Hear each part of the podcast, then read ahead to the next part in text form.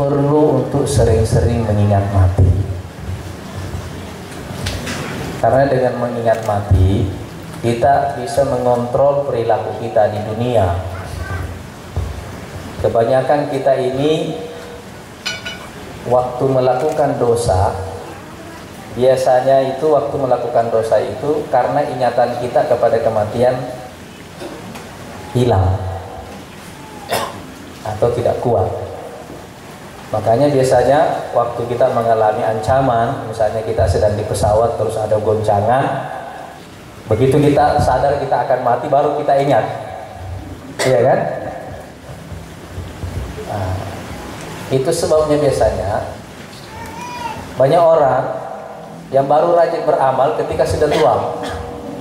Nah, waktu muda karena dia pikir ah ini umurnya insya Allah panjang gitu ya mungkin dikasih umur 60 tahun, 70 tahun, 80 tahun. Nantilah di akhir-akhir baru kita memperbanyak ibadah. Padahal kan ajal kita ini datangnya tidak pasti. Iya kan? Datangnya tidak pasti. Sehingga kita perlu memperbanyak mengingat mati ini. Saya ingin mengucapkan kalimat mengingat mati ini karena sekarang ini yang paling wajib mengingat mati ini kelihatannya para politisi juga. Apalagi orang seperti saya ya. ini paling wajib sering-sering mengingat mati. Sebab kadang-kadang orang kalau tidak mengingat mati apalagi dalam politik kita bisa menghalalkan segala cara. Karena kita pikir sepanjang bisa disembunyikan dari manusia Nah, loloslah kita, ya kan? Padahal tidak ada yang bisa kita sembunyikan di mata Allah Subhanahu wa taala. Jadi kalau misalnya orang menghalalkan segala cara, dia bisa melakukan konspirasi apa pun juga karena dia pikir kan kita melakukannya sembunyi-sembunyi dan manusia tidak tahu. Dia pikir Allah Subhanahu wa taala tidak tahu. Karena itu coba kita perhatikan di dalam uh, kisah Nabi Yusuf alaihissalam.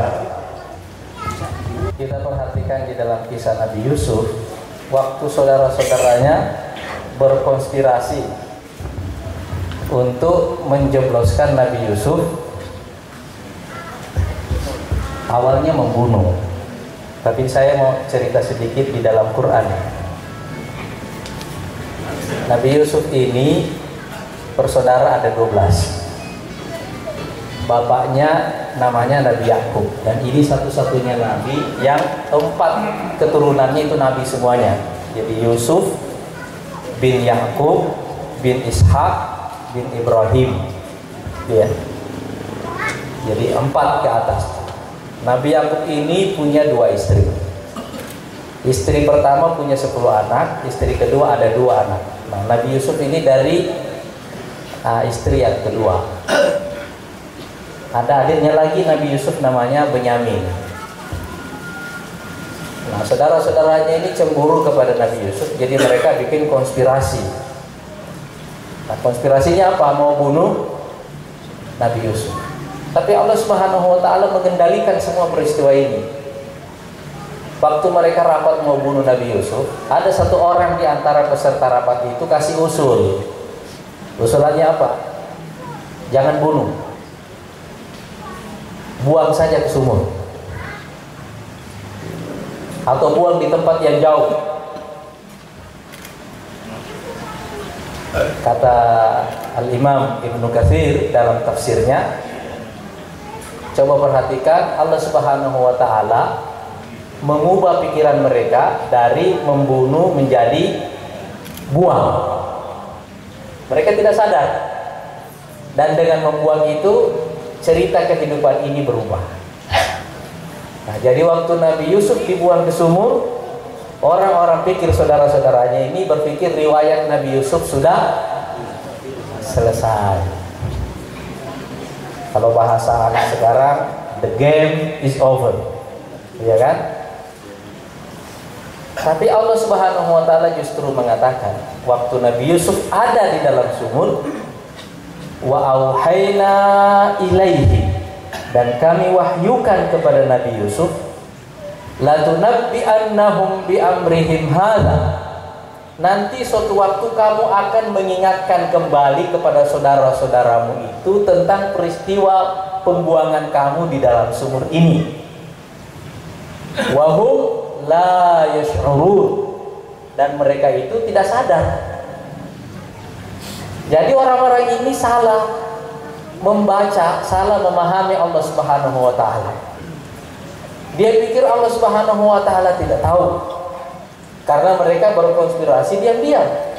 Jadi salahnya manusia itu kata Al-Qur'an wa ma qadarullaha haqqa qadri.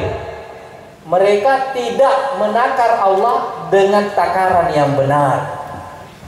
Salah duga mereka kepada Allah Subhanahu wa taala. Jadi mereka buang Nabi Yusuf, mereka pikir ini cerita selesai di sini. Padahal gampang sekali Allah Subhanahu wa taala mengubah cerita itu. Begitu saudara-saudaranya pulang semuanya, datanglah pengembara musafir yang lewat di sumur itu, turunkan timba, tahu-taunya yang naik orang. Iya kan? Apa itu kebetulan? Hah? Apa itu kebetulan? Enggak, itu semua ditakdirkan oleh Allah Subhanahu wa taala. Orang ini pikir Nabi Yusuf ini tidak ada gunanya, dijual sebagai budak. Tahu-taunya yang beli raja. Iya kan? Dan sebuah cerita dimulai dari situ. Sebuah cerita dimulai dari situ.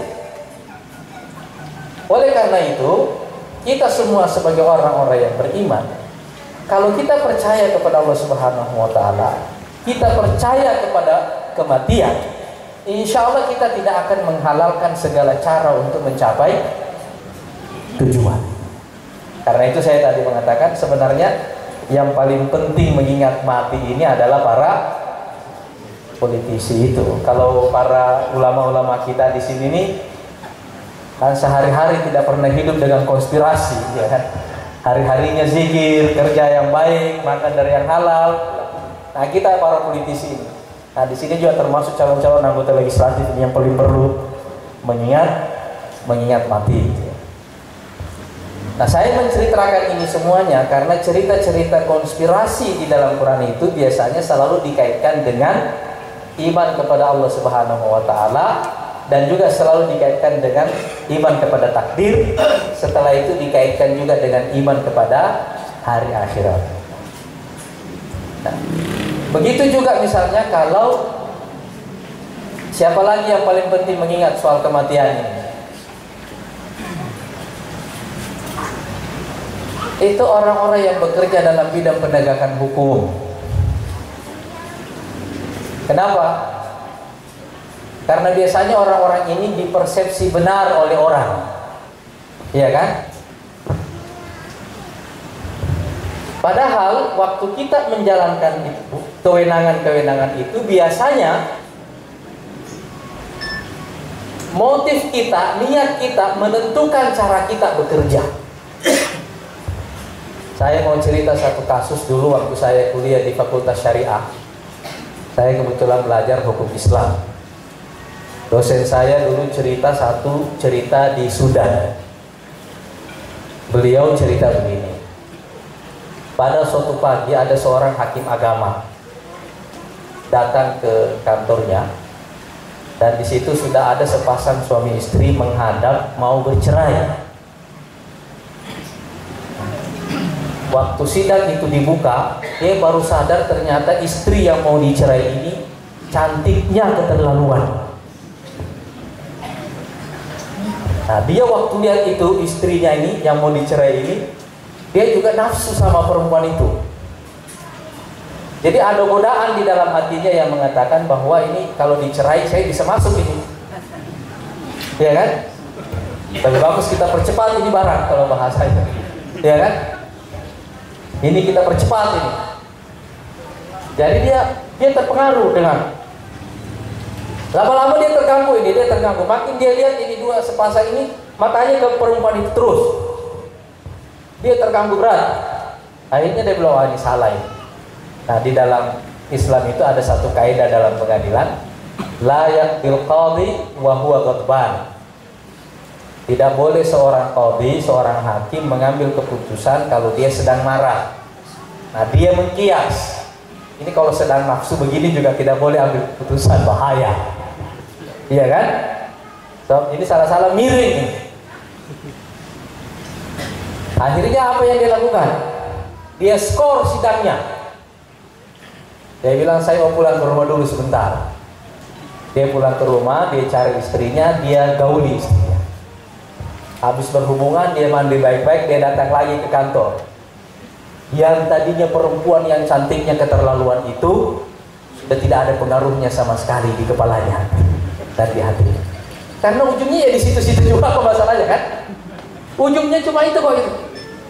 Jadi faktor gangguan ini sudah hilang. Jadi hatinya sudah netral pikirannya sudah netral ah baru dia bikin keputusan nah di lain waktu ini ada cerita yang lain zaman para khulafa ada sepasang suami istri datang juga bercerai. Istrinya ini pakai cadar. Kebetulan itu ada perempuan yang kalau dia pakai cadar cantiknya luar biasa. Tapi kalau buka cadar belum tentu, iya kan? Waktu suami istri ini pada mengadu, saling mengadu, ini si khalifah ini melihat dia lihat perempuan ini, dia juga jatuh cinta sama perempuan ini. Jadi yang laki-laki disalahkan terus itu. Dia bantu ini perempuan, yang yang laki-laki suaminya yang disalahkan. Lama kelamaan si suami ini sadar, wah ini si khalifah ini kelihatannya jatuh cinta sama istri saya. Dia belum tahu aslinya. Dia cuma lihat matanya, dia pikir cantiknya keterlaluan. Apa yang dia lakukan? Dia bilang, khalifah sebentar. Dia tarik sadarnya istrinya itu. Baru khalifah tahu ternyata jeleknya keterlaluan. Nah, setelah itu Khalifah menyalahkan perempuan ini terus. Jadi coba Anda lihat. Nah, urusan hati ini yang paling bisa meluluskannya itu adalah ingatan kepada.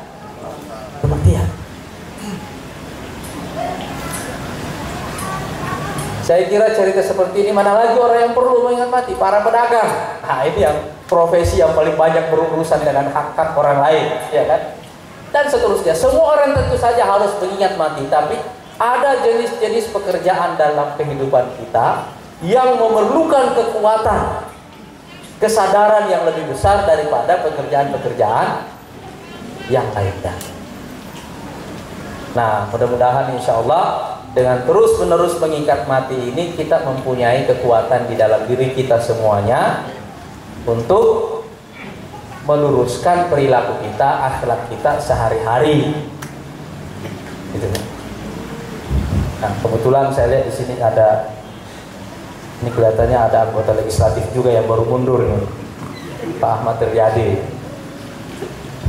yang hadir bersama saya di sini. Ini para calon anggota legislatif juga yang perlu perlu mengingat mati gitu. Terutama waktu kasih janji-janji sama masyarakat kalau kampanye gitu supaya nanti walaupun tidak ditagi oleh uh, masyarakat dia tetap harus berusaha memenuhi janji-janjinya itu tapi mudah-mudahan insya Allah sekali lagi dengan memperbanyak kita semuanya selalu mengingat kematian mudah-mudahan kita mempunyai kekuatan kontrol di dalam diri kita semuanya dan mudah-mudahan kita diberikan husnul khotimah oleh Allah Subhanahu wa taala.